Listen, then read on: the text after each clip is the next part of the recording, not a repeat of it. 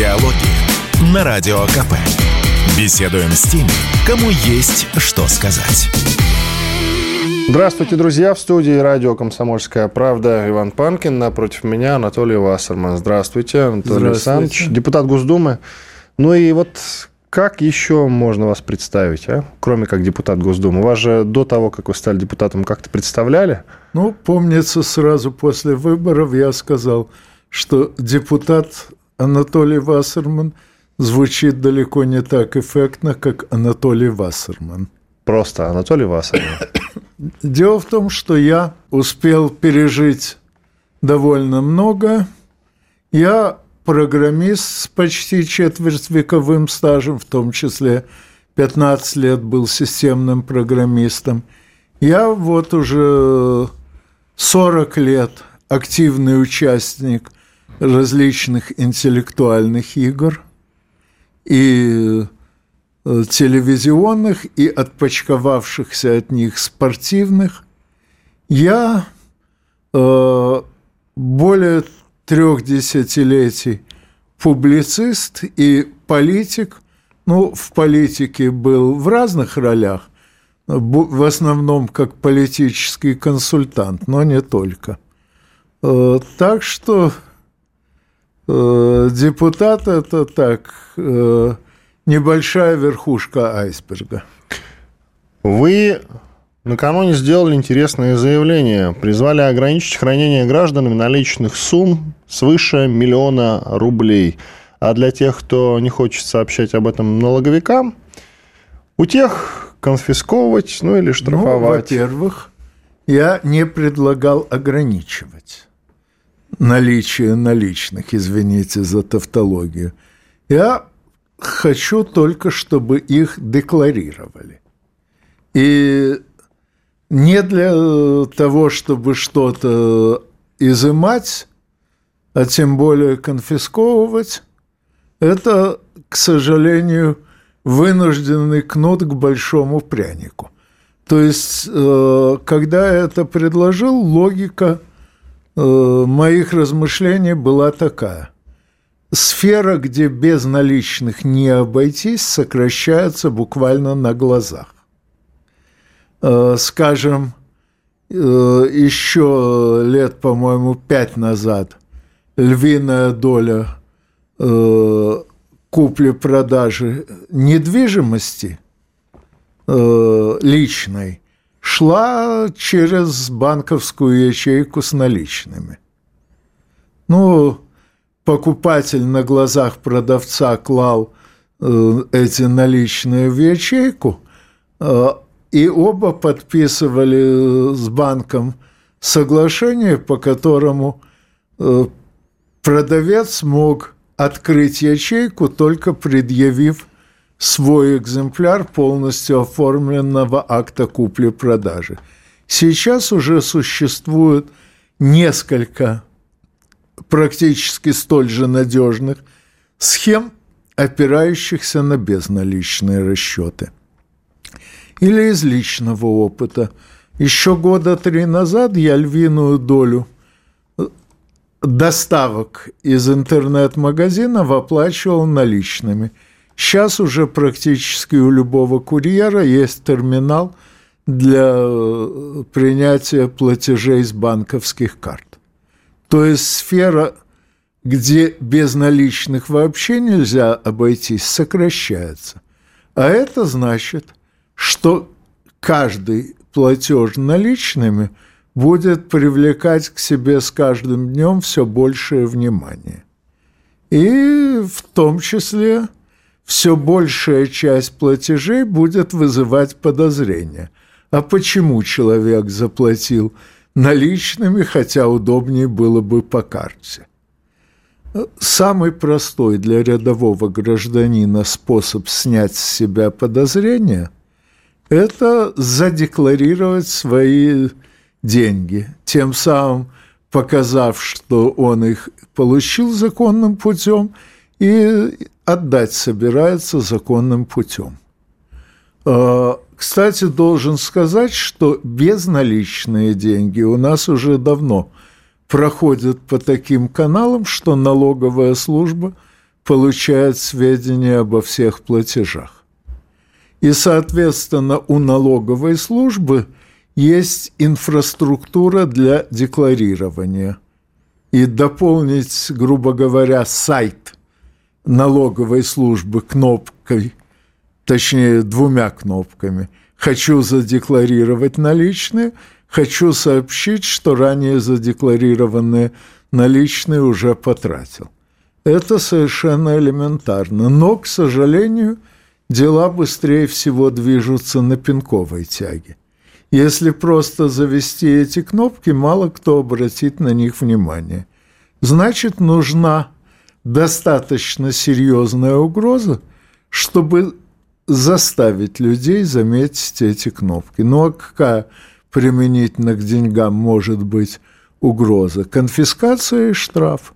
Вот исходя из этих всех соображений, я и пришел к выводу, что э, в ближайшее время понадобится создать для граждан возможность задекларировать наличные, и, к сожалению, придется – создать систему требований, чтобы наличные декларировались.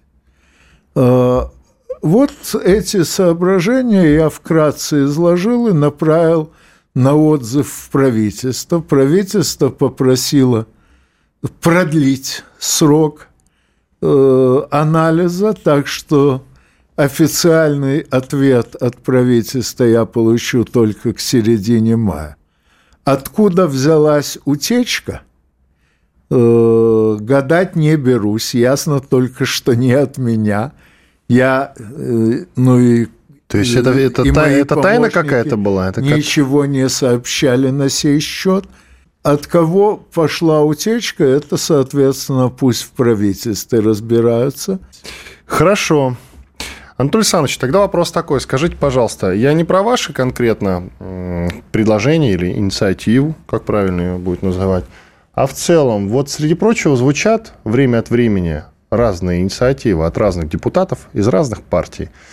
Одно из них, например, прозвучало, не буду называть выдающегося автора, что надо запретить английский язык. Ну и так далее. Вы прекрасно Но ну, читаете в интернете. Если Вы точно, читаете интернет и видите прекрасно кучу этих идиотских предложений исключить изучение английского языка из курса средней школы. Да. Я не сомневаюсь, что найдется несметное множество благодарных ему за это предложение, поскольку а, если оно пройдет, то учителя английского языка перейдут работать в режим репетиторов и будут зарабатывать гораздо больше – ибо пока есть вполне серьезные материальные причины востребованности английского языка. Как я отношусь к подобным предложениям и к этому конкретному и вообще к предложениям? Дума, на то и дума, что в ней надо думать. Мысли не всегда бывают удачными.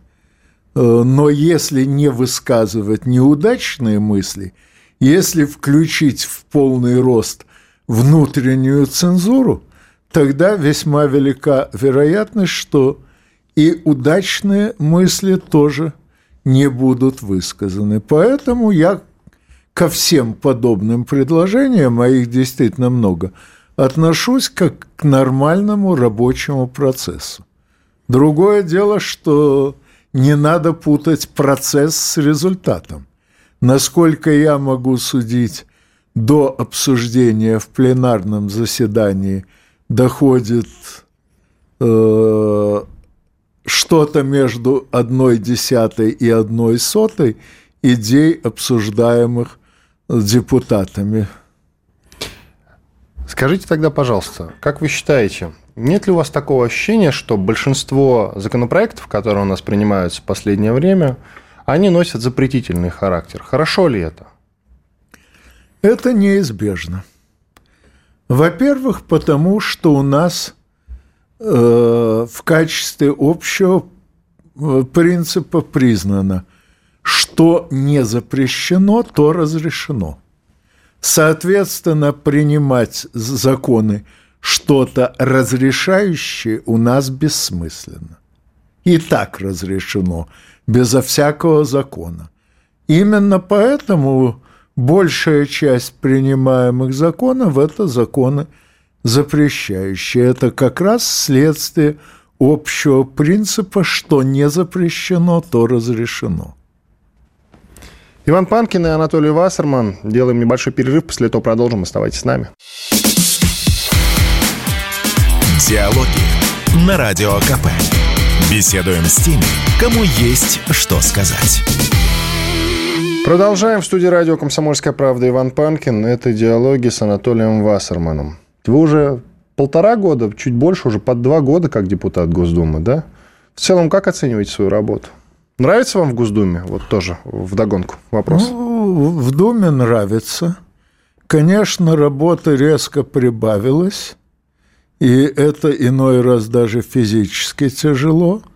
Но, с другой стороны, чувствовать себя востребованным – это еще и приятно. Вот. Ну, а в целом работа, работа интересная. Во-первых, это участие в разработке законов, предложения по законодательной части. Ну, сейчас, конечно, на слуху только одно, потому что оно достаточно спорное, но, смею вас заверить, оно не единственное. Просто остальные не такие спорные, а потому и повода вокруг них пошуметь нету.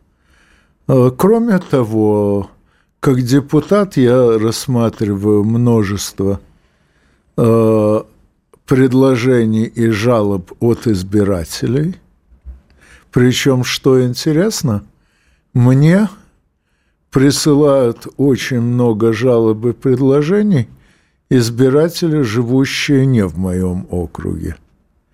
Ну, иногда, когда нужно прямое вмешательство, э, пересылаю такие э, обращения к депутатам по соответствующим регионам – Иногда, если речь идет просто о идее, стараюсь ее рассмотреть самостоятельно, но тоже э, довольно часто предлагаю депутату от соответствующего региона поучаствовать в этой работе, но и того, что исходит непосредственно из моего избирательного округа – Преображенский округ номер 205, это 9 из 15 районов Восточного административного округа Москвы. Так вот, того, что приходит из этих девяти районов, тоже достаточно, чтобы то и дело обращаться в различные э, инстанции. Тут, правда, есть тонкость. Например, депутатам – прямо запрещено напрямую вмешиваться в работу следствия и суда. Поэтому, если приходит жалоба на э, работу следователей или на решение судей, я никак не могу напрямую на них повлиять. Э, могу либо разъяснить самому заявителю, в какие правоохранительные органы он может по данному поводу обратиться, либо, ну, иногда могу попросить, скажем, э, Следственный комитет проверить работу следственных подразделений полиции, прокуратуру проверить Э, обоснованность судебного решения и так далее. Но, э, в принципе, чаще говорю заявителю, что он может с этим обратиться самостоятельно, именно потому, чтобы не давить своим авторитетом. Но это все часть рутинной работы. А чем конкретно вы все-таки и партия «Справедливая Россия. Патриоты за правду» можете похвастаться угу. за вот эти неполных два года работы. Главное достижение – это что удалось э, добиться исключения из закона об образовании понятия образовательная услуга. Но тут, естественно, не только я. Это было общее требование всего преподавательского сообщества, а я тут добавил только логическое обоснование. Услуга – это когда вы делаете человеку то, о чем он просит. Но понятно, что ни ученики, ни их родители, ни пациенты, ни их родственники не могут точно знать, что им нужно от преподавателей и врачей. Поэтому преподавательскую и медицинскую деятельность невозможно считать услугой. Я тогда все-таки с вот этих вот внутренних проблем переключусь, с вашего позволения, на более волнующие нашу аудиторию вещи. Вы же из Одессы родом. У вас остались родственники, друзья, ну, в Одессе и на Украине в целом? Да, конечно, осталось довольно много. Какие отношения с ними? Э, вы знаете, после начала ликвидации террористической организации Украина я не поддерживаю никаких контактов на территориях, пока еще оккупированных этой организацией. Во-первых, я не хочу никого подставлять, а там сейчас сам факт разговоров с кем-то в Российской Федерации может рассматриваться как преступление. Там родные есть среди тех людей, которые живут есть. на Украине? Вы с ним не общаетесь только потому, что не хотите подставить, или потому что они не хотят все-таки? Э, я не знаю, хотят они этого или не хотят. Я прервал общение именно из опасения их подставить. Соответственно, об их мнении на сей счет не знаю ничего. Как вы считаете, когда... Можно ли вообще говорить, на самом деле, о том, что в ближайшей перспективе мы закончим сражаться с этим а, террористическим проектом Украины? Или это на годы? Ой, ну как вам сказать? Ну вот, как Чисто считаете, экономической точки зрения нам выгоднее всего завершить ее ликвидацию где-то к концу сентября. Почему? Но, ну, если в двух словах, раскрутка э, военного производства требует, как правило, года два. Соответственно, Э, НАТО начнет производить военную продукцию быстрее, чем мы будем успевать ее уничтожать, где-то к началу 2024 года.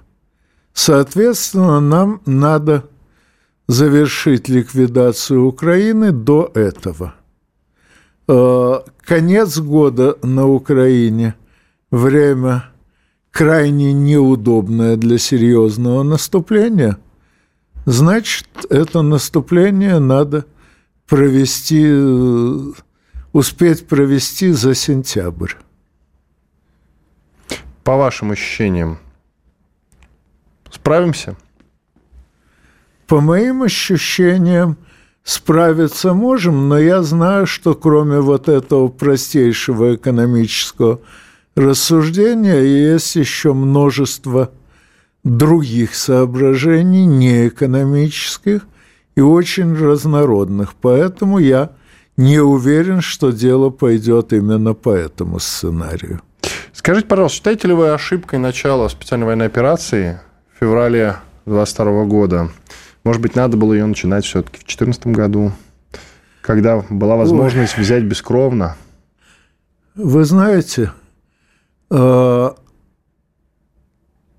на профильных форумах до сих пор спорят, стоило ли нам заключать 23 э, августа 1939 года договор с Германией о ненападении, если за прошедшие после этого договора 22 месяца – Германия усилилась гораздо больше, чем мы.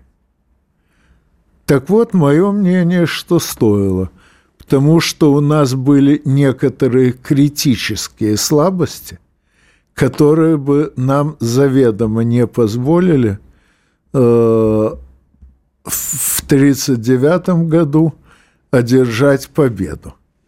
А за прошедшие с тех пор 22 месяца мы многие из этих слабостей выявили, и многие из выявленных устранили.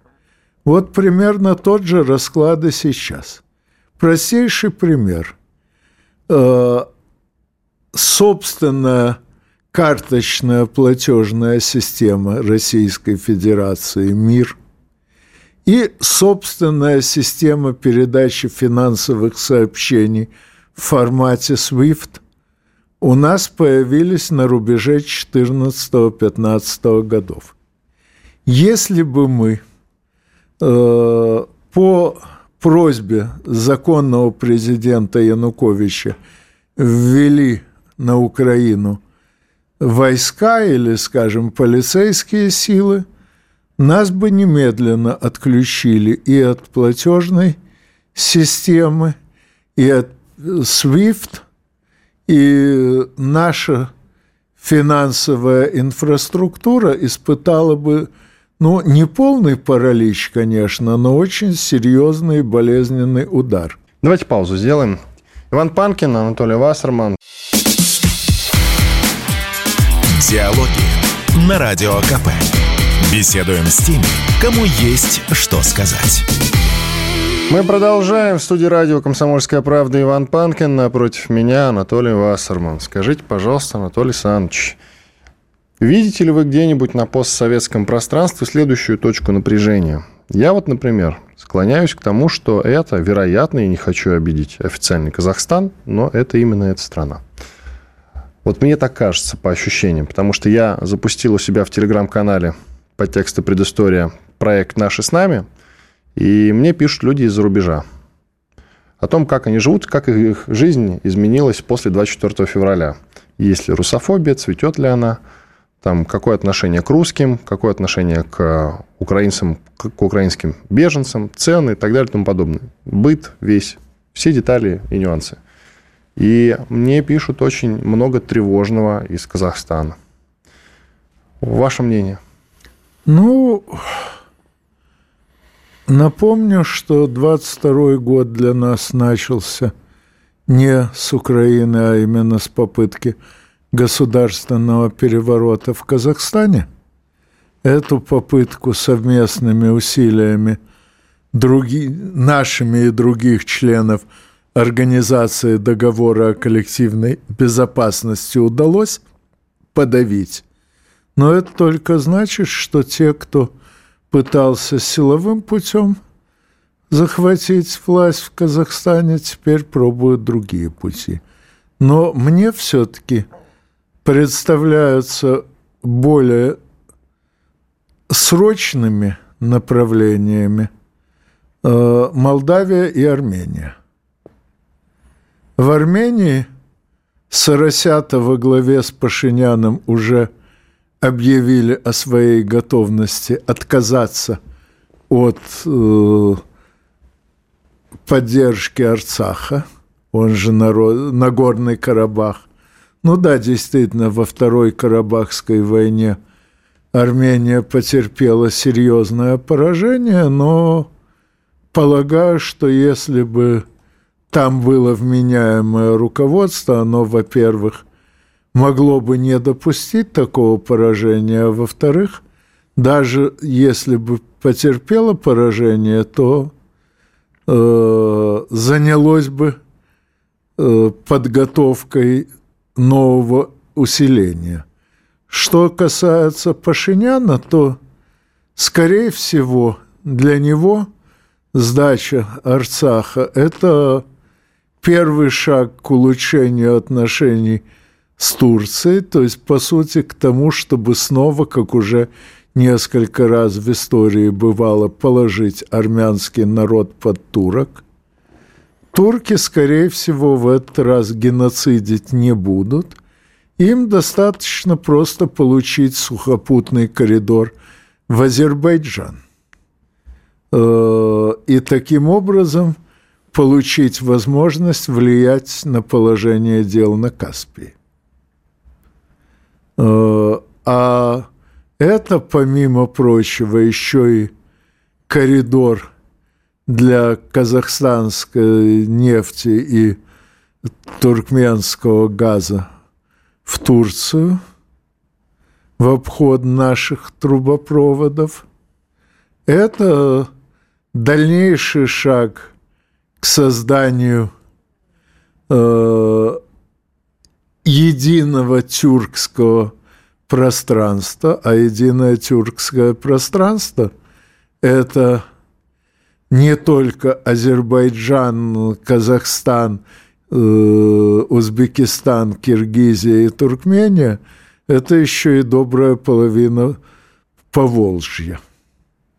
Э, и поскольку даже после поражения в Карабахской войне э, за Пашиняна и его партию проголосовало большинство избирателей, или, по крайней мере, большинство избирательных участков Армении, похоже, что и армянский народ э, считает, что капитуляция безопаснее.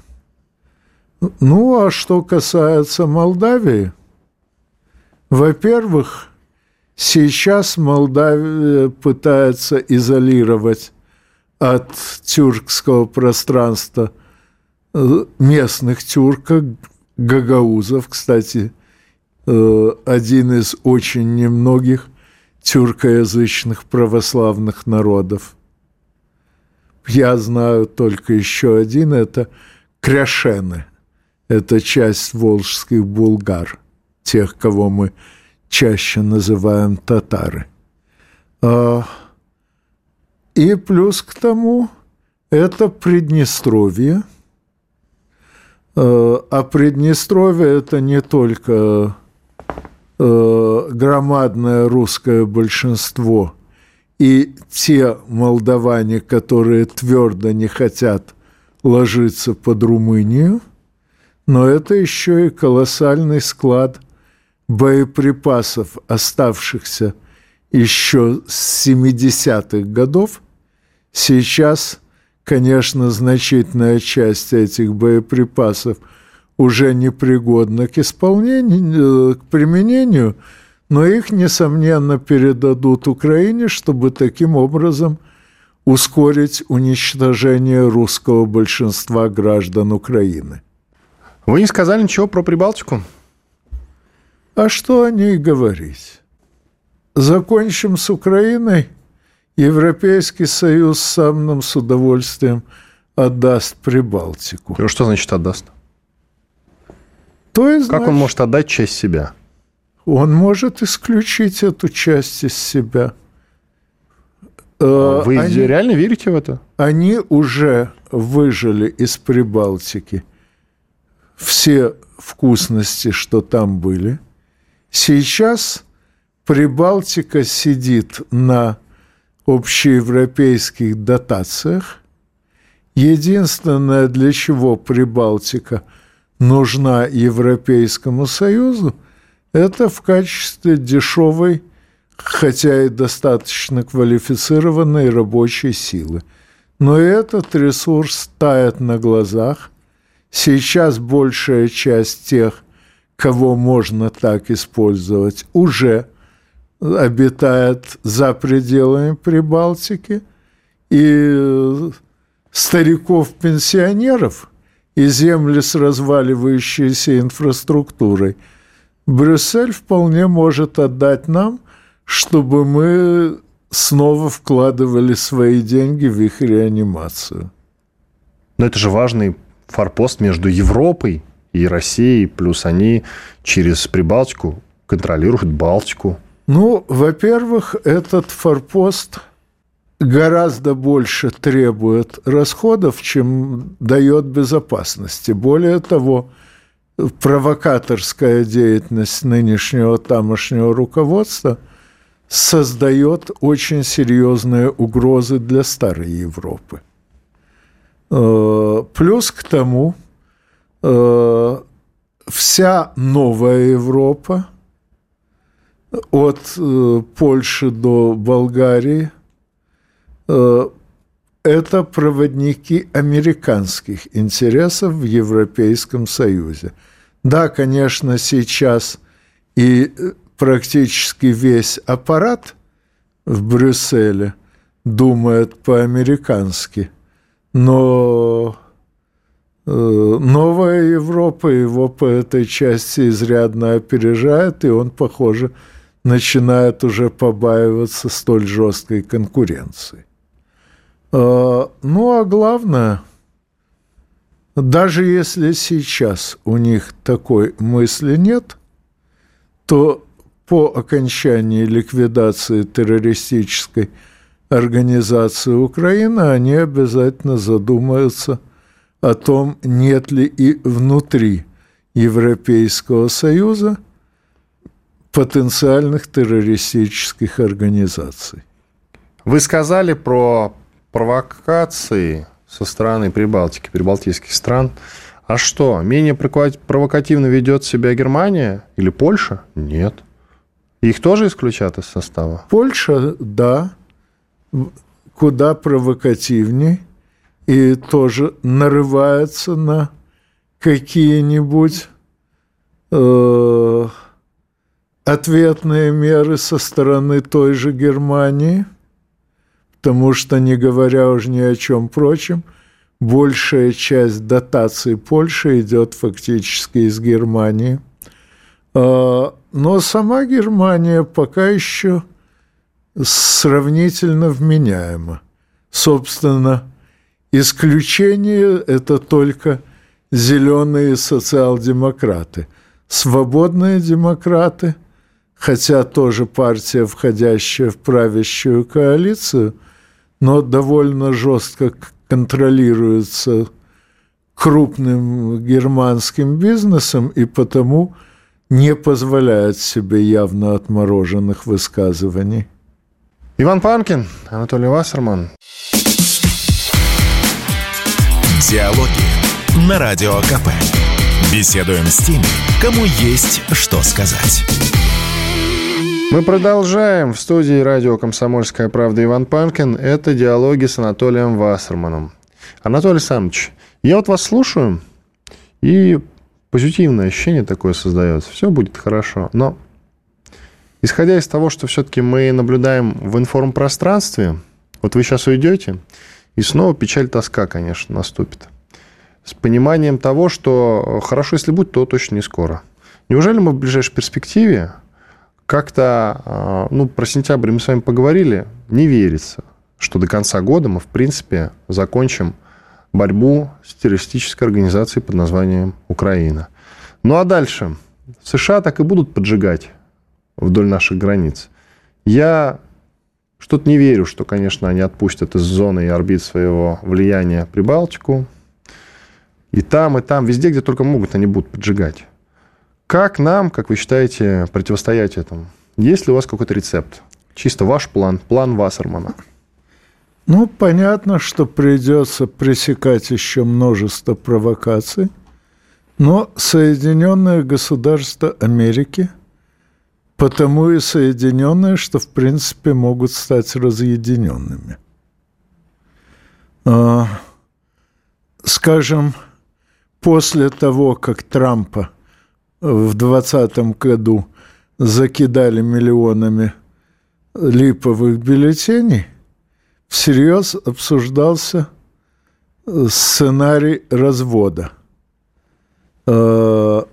Восточное и западное побережье образуют демократические государства Америки, а середина от э, Великих озер до Мексиканского залива республиканские государства Америки. Э, ну, тогда этот план не осуществился, но если в следующем году – трюк с фальшивыми бюллетенями повторится в сопоставимом объеме, э, терпение может кончиться. Кстати, что касается фальшивых бюллетеней, я почему, собственно, уверен в том, что они были, потому как себя вели активисты демократической партии при подсчете голосов. Извините, но если активисты демократической партии выгоняют с избирательного участка активистов республиканской и занавешивают изнутри окна, трудно объяснить это иначе, нежели подготовкой к массовому вбросу фальшивок. Кстати, демократы заявили совершенно очаровательно, что таким образом мы пытались предотвратить утечку личных данных. Но какие к черту личные данные могут быть на избирательных бюллетенях? Не знаю. Ну, я знаю, никакие в принципе. Хм. Бюллетень специально изготовляют таким образом, чтобы по нему в принципе невозможно было установить, кто голосовал. Э, то есть тут совершенно однозначно само поведение доказывает преступление. Из ваших слов следует, что США теряют статус гегемона постепенно? Они его и так теряют, причем собственными же усилиями. Статус гегемона опирался на э, международную роль доллара. Любая валюта обеспечена в конечном счете теми товарами и услугами, что можно за нее купить э, без ее конверсии в иные платежные средства. Доллар обслуживал несколько десятилетий подряд международный поток товаров и услуг, значит, опирался на крупнейшую в мире материальную базу и, соответственно, был самой стабильной валютой. И долларом пользовались именно потому, что расчеты в долларах Э, несли на себе минимальный риск потерь от колебаний курса э, по сравнению с любой другой валютой. Но американцы этим злоупотребили. Они выпускали и сейчас выпускают заметно больше долларов, чем нужно для обслуживания международного товарооборота – покрывали этими дополнительными долларами свои нужды и, по сути, экспортировали свою инфляцию. Понятно, что инфляция, размазанная тонким слоем по всему миру, долгое время была почти незаметна. Но в конце концов ее накопилось достаточно, чтобы э, риск потерь от колебания курса доллара стал сопоставим с рисками потерь при взаиморасчетах в других валютах. Именно это вызвало э, изобилие соглашений о взаиморасчетах в иных валютах. И, соответственно, теперь база доллара сократилась, Значит, во-первых, сократилась степень его устойчивости, он колеблется с каждым годом все сильнее. А во-вторых, что очень важно, ранее выпущенные доллары теперь приходятся на меньший товарный объем, а это значит, что доллар обесценивается и в абсолютном исчислении. Пока это не очень заметно потому, что страны, экспортирующие свои товары, вынуждены обесценивать свои валюты вслед за долларом, а иной раз даже немного быстрее, чем доллар. Но цены товаров, исчисляемые в долларах, растут как на дрожжах. И, соответственно, Это означает, что привлекательность доллара падает. Американцы уже вряд ли смогут, как было во время их войны в Ираке 20 лет назад, подкупить военную верхушку с тем, чтобы она сдала армию. Э, этот трюк вряд ли теперь пройдет в какой бы то ни было другой стране. Ну и многие другие подобные трюки им уже недоступны. То есть американцы своими руками ослабляют свое влияние. Ну, плюс к тому, конечно, сказалось и то, что большую часть своих промышленных производств они вывели в регионы с дешевой рабочей силой. Еще Владимир Ильич Ульянов отмечал политика – концентрированное выражение экономики. И поскольку по материальному производству уже давным-давно на первом в мире месте Китайская Народная Республика, американцы, соответственно, и с первого по политическому влиянию места уже э, сползли. Что будет с Украиной вот в этой вселенной, где Америка совсем скоро развалится? Я не особенно просто в это верю. А ничего. Ну, то есть раньше я полагал, что это будет Юго-Западный федеральный округ Российской Федерации.